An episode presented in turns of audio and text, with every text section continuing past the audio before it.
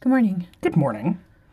Ella is very cute in her little pom pom hat. It's cold, or it was when we were. We just came back from a little walk, and it was brisk when we started. Brisk. Yeah, Even I'm wearing long sleeves. yeah. Yeah.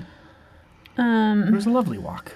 yeah. Happy Monday. Mm-hmm. Um, I saw something online the other day that said.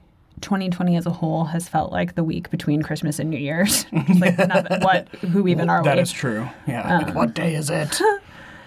Um. So yeah, yeah. So I have a joke. great. Um, dentists always ask dumb questions like, "When's the last time you flossed?" Bruh, you were there. Good. That that's apropos to you. It is me flossing with a fiery passion. Bruh, you were there. Bruh. That's funny. All right, friends, have a great Monday. Bye. Ciao.